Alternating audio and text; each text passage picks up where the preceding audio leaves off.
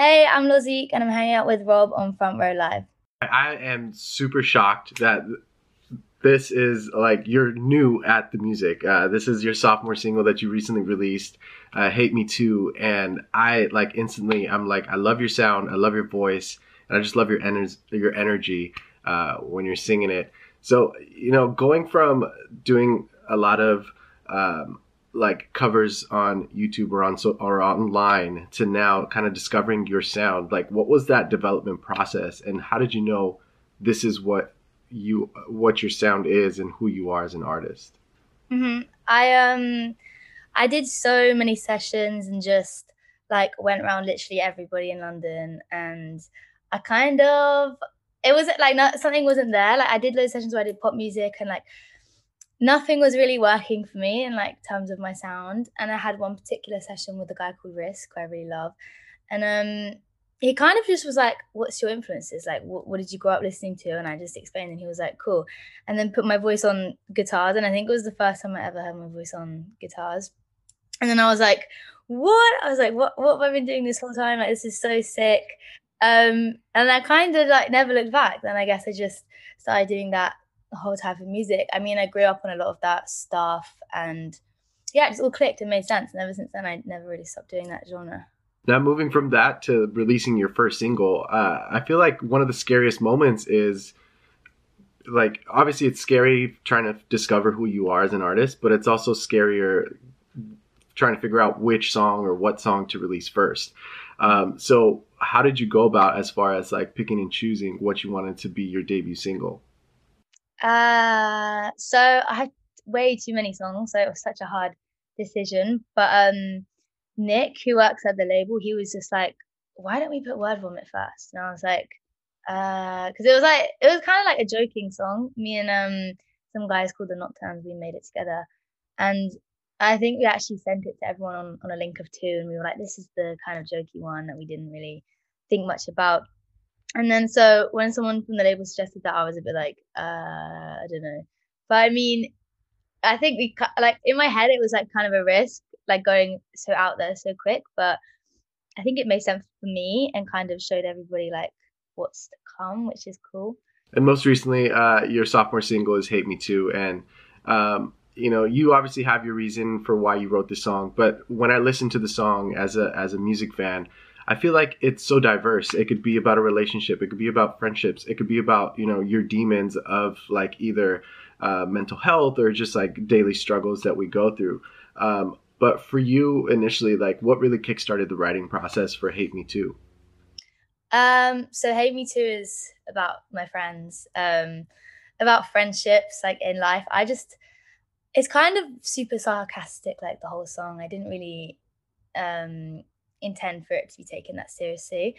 But I kind of, at the time that I wrote it, I was struggling with making friends and kind of keeping friends from home when I started coming to London doing music. Um, so I kind of just put all my life issues into into a song, and I guess yeah, that's what came out. But yeah, it's very sarcastic. Like it's kind of like I would hate me too if I was my friend, even though sounds kind of stupid, but like, even though I wouldn't, like, um, because I feel like, especially doing music, you have to be pretty selfish sometimes, and I think as a young person, like growing up making friends and blah, blah, blah, it's it's really hard for people to understand that, which is completely fine and it's kind of like yeah I'd pro- i would hate me too if i was my friend. And you said that uh, you worked with the nocturnes on on this one as well just like you did with word vomit so that collaboration process like between uh, between all of you like what is that vibe like? What is that experience like?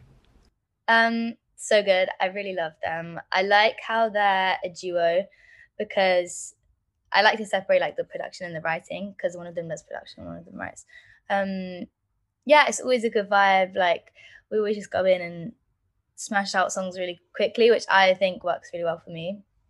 Um yeah it's just always good vibes with them would you say that the covers that you did in the past help you kind of be a better songwriter just because you see what kind of wording is being used on on hit singles or or like you see what wording isn't used? Like do you feel like that helped you in any way with this music?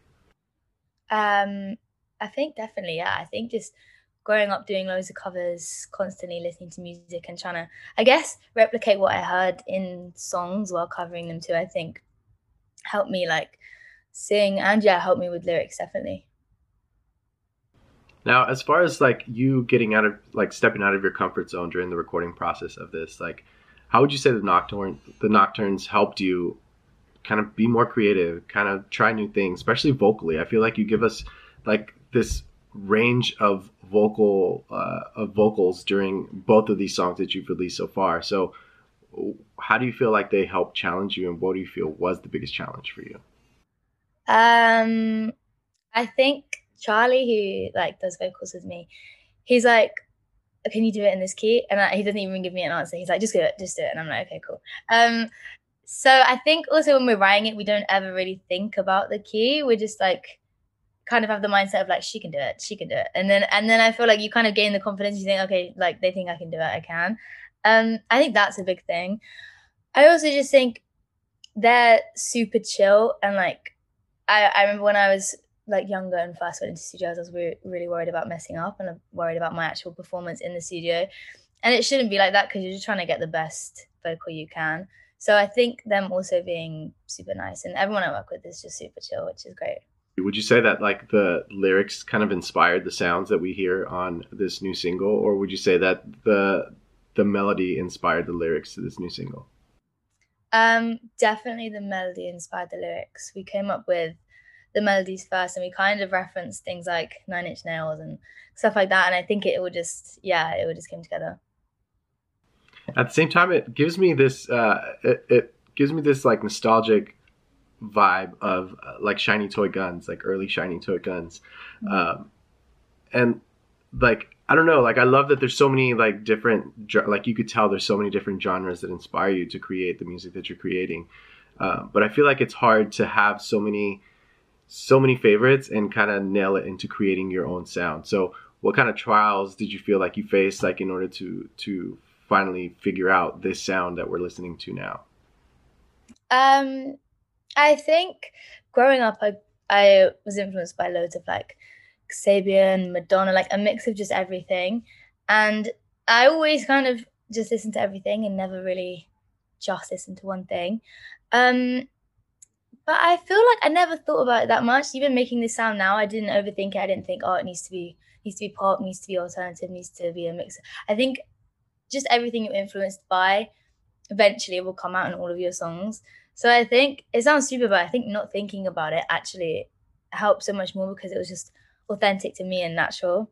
Now, would you say like the the writing process for Word Vomit to now Hate Me Too was different, or do you feel like it just felt like a natural evolution, like it was the next step?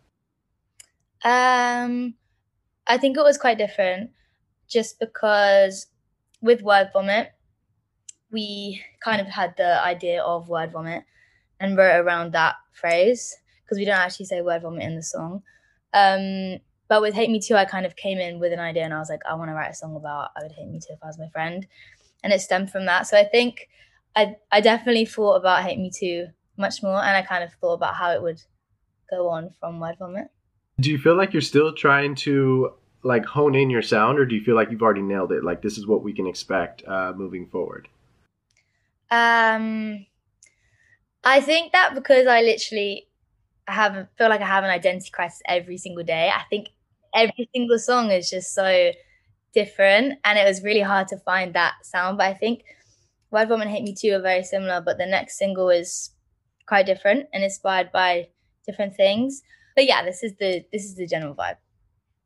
Now, out of these two songs that we've heard so far, uh, what do you feel was like the biggest challenge that you faced in order to finalize them?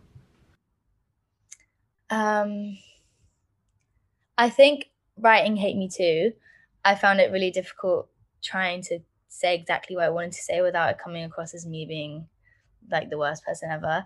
Um, and sometimes I feel like I write songs and I'm like, oh, if I release that, everyone's actually gonna think I'm so mean. So it's sometimes hard to like there's a line and then I don't want to cross it sometimes. But then also I'm like, you can say shocking things, I guess, but I don't know. I find that difficult sometimes. I guess it's scary to to be sarcastic with your music, right? Not everybody will understand it. Uh, yeah. Would you say that it's scary to be vulnerable or scarier to be sarcastic? Um, I think both, but I also think when I'm writing songs, I actually am not thinking about it at all. I'm like just making the art out of my emotions. But then I do think, oh, it's actually going to go into the world. Um, and then that's when I worry about it. But uh, yeah, I think they're both scary. Now, moving forward, aside from new material, what can fans look forward to um, as far as like promotions go with Hate Me Too? Like, can we expect maybe some live shows? Like, anything going on with you? Mm-hmm. Yeah, we've got lots of live shows this year. I'm doing a few in London, and I'm doing Neck of the Woods in Norwich and Sound City in Liverpool, which is really fun. I'm so excited to do festivals. Um, and yeah, a few other exciting things.